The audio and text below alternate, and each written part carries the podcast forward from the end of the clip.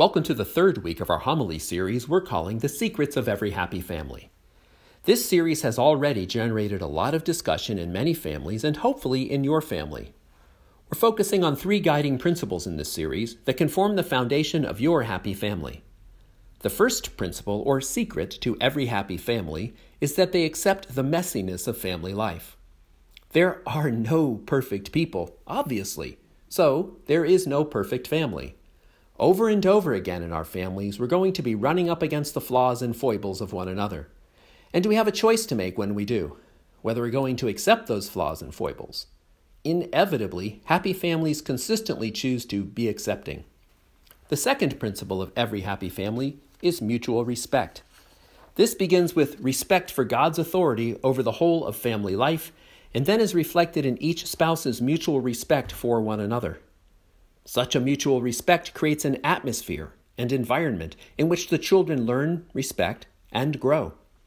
The third secret of every happy family is a commitment to a larger purpose or a purpose beyond themselves. Happy families know that their relationships are not just about themselves. The family serves a greater mission, a higher purpose in their extended family and in the neighborhood, in their community, and even for the broader culture. Last week, we looked at the role of fathers and the role that they undertake in successful and happy families. We said that fathers have a somewhat unique role of providing blessings for their children. It's a father's primary responsibility to bless his children as they grow. And we know this intuitively because all of us look to our fathers for blessing, for approval, for encouragement. Happy families have fathers who willingly embrace that role. Today we're looking at another role, the role that mothers play in the family. In shaping this message, I have consulted with several mothers. I've got a lot of insight and advice from them. Plus, we have Scripture. And just as last week we looked at Jesus' relationship with his father in Scripture, in today's Gospel we're going to look at the relationship Jesus had with his mother. In Luke's Gospel, it's there where we learn the most about Mary. But perhaps we get the most insightful view into the relationship of Jesus and Mary in the Gospel of John, which we are reading today. We just heard the familiar story of the wedding at Cana in Galilee, where both Mary and Jesus, along with his disciples, were invited. Pay attention to the order that John sets up for us there, because the order has a purpose. John puts the mother of Jesus first, and then Jesus, and then his disciples. John writes, Mary, Jesus, and the disciples are at a wedding in a town called Cana. But the wedding party doesn't go as planned. John tells us when the wine ran short, the mother of Jesus said to him, "They have no wine." Well, in those days, a Jewish wedding in a small town like Cana would have been a huge deal lasting several days. So running out of wine would have been a major embarrassment for the couple, effectively bringing the party to an end and even casting a shadow over the prospects of their married life. Mary must have known the couple well enough to have been privy to the problem, and clearly she was helping with the service of the wedding. So she brings the problem to Jesus with a clear expectation that he's going to do something about it. Instead, Jesus says to her, "Woman, how does your concern affect me?" If that sounds like Jesus is pushing back, that's because he is. Seemingly deaf to his response, though, his mother said to the servants, "Do whatever he tells you." We just heard in this story that Jesus changes water into the best possible type of wine. So we learn that not only did Jesus turn water into wine, but he turns it into really fine wine, a suggestion of his generosity. Also, wine in Scripture is a symbol of abundance. Jesus provides a superabundance. And then John concludes this story. He tells us, after this, Jesus and his mother and his brothers and disciples went down to Capernaum. Now you see, the order is changed. Jesus is listed first, and then his mother, and then all the others. What's the significance of that reverse order? Well, when Mary tells Jesus about the lack of wine, it's not just about the lack of wine. That's not all that's going on in this scene. She's doing something else that's quite significant in the story of the gospel, in the arc of Jesus' life. Mary knows her son. And while Jesus has not yet performed any miracles, that's what the Bible tells us. He hasn't yet performed a single public miracle. She knows who Jesus is, and she's well aware of what he's capable of and what he can and will accomplish in the world.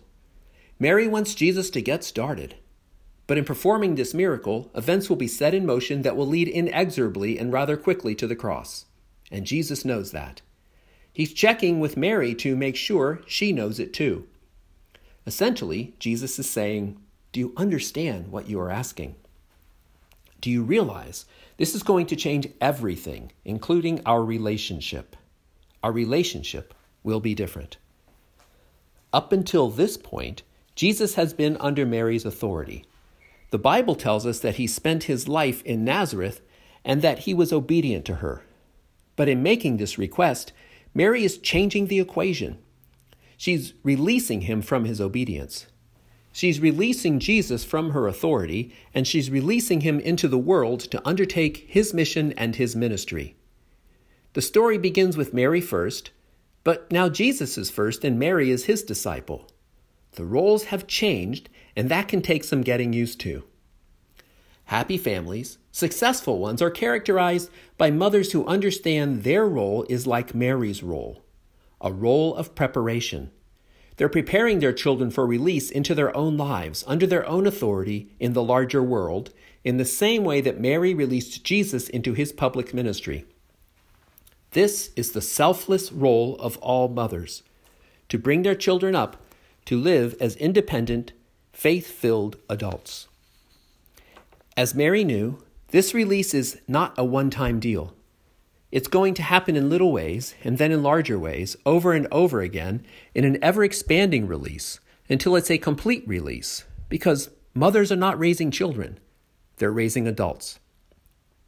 And as such, a mother's role is a completely selfless role, because good mothers, great mothers, are giving everything they have to their kids, and then they have to give their kids away too. Motherhood may be the most selfless vocation known to all of humanity. That is because a mother's very success brings loss in a certain sense, and certainly some sadness. Sometimes it's sadness that the mother must bear silently and all alone, and that doesn't seem fair, but it must be so. For the success and the happiness of the family, this totally selfless act of a mother raising adults and letting go must be so. As a much younger man, I once thanked my mother for bringing me and my siblings up to live as independent adults. She started to cry. With tears in her eyes, my mom choked back her sadness and said, "You know, that was a very difficult thing to do." I was stunned into silence. I was trying to compliment her. I thought I upset her. It was probably 25 or 30 years ago. I didn't understand what to say then. I didn't know what to say. Typical man, right? Kind of standing there staring at her with my hands by my sides going, "What?" I don't remember if I hugged her, but I hope I did. I don't remember that part of our interaction, but wow, I sure do remember that unexpected response from her when I commented on her selfless act of raising independent adult children. Our society often values titles other than mother. We're not saying moms should or should not hold other jobs in life. What we are saying is motherhood done right, done selflessly, is the most important, valuable work most women will ever do, because moms are raising children who will grow into adults and impact the lives of many. Mothers are not just raising children. Selfless mothers are raising independent adults who impact society, as emotionally and psychologically difficult as that is for moms. Well, okay, let's get back to the gospel. On the flip side of this wedding story from John's gospel, we see that happy families are also marked by respect towards mothers. Despite the distance of Jesus' initial response to Mary, in the end, he did exactly what his mother asked him to do. He honored his mother's request in a generous and abundant way. While the authority a mother has over her children eventually comes to an end, honor and respect are permanent features of the relationship. In the Ten Commandments, God himself commands us, "Honor your father and mother, that you may live a long life." That's interesting. Do you realize that's the only one of the Ten Commandments that brings a promise of a blessing on its own as a reward for obeying the command? That's how important this commandment is in the eyes of God. Of course, God says honor both mother and father, But I think especially happy families are marked by a special honor accorded to the mother. And that's because it was such a clear feature in Jesus' own life, his whole life long. In fact, it's also in John's Gospel that we read the very last thing Jesus ever did was to make provision for the care of his mother. He did that from the cross in his very last words, where he tells John to take care of his mother, Mary. So when it comes to application for mothers, my question is this. Are you parenting your child with God's purpose in mind? By which I mean, are you parenting knowing that eventually your job is to let your children go, to release them into the world? And are you practicing on a daily basis, right now?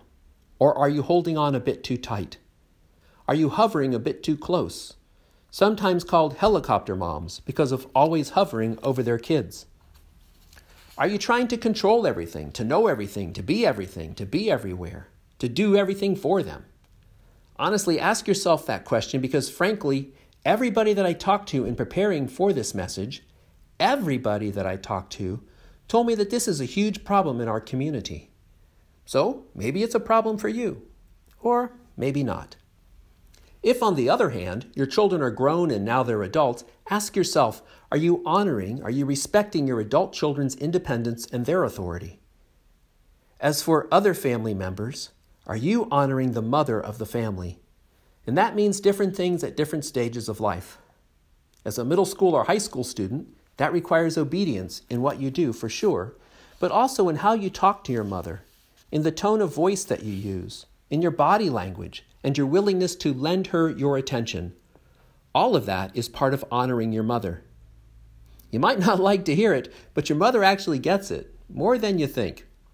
If you're in college, if you're a young adult, if you're newly married, it might mean giving time to your relationship with your mom and bringing your best game when you do, not acting like it's a sacrifice or some kind of imposition, but being generous with yourself in the relationship with your mom. If your mother is older, perhaps there is patience and kindness and care that's now required that wasn't part of the relationship before. It's a role reversal and requires a lot of patience, a lot of love. If your mother is deceased, you can still honor her, and you should. Honor her by praying for her. Honor her in your thoughts and in your prayer, in your kind remembering of her. The family is an image and reflection of God's love. It's an imperfect reflection for sure, but it's a reflection. In fact, its imperfection and our frustration at its imperfection point us to our desire for something more. And our desire for something more is desire for the family of God. Ultimately, what God is doing in the world is building his family, and we get to be part of it. But here's the thing. We're supposed to be practicing now in our own families. God is building his family, and we get to be part of it. And we are supposed to be practicing now in our own families.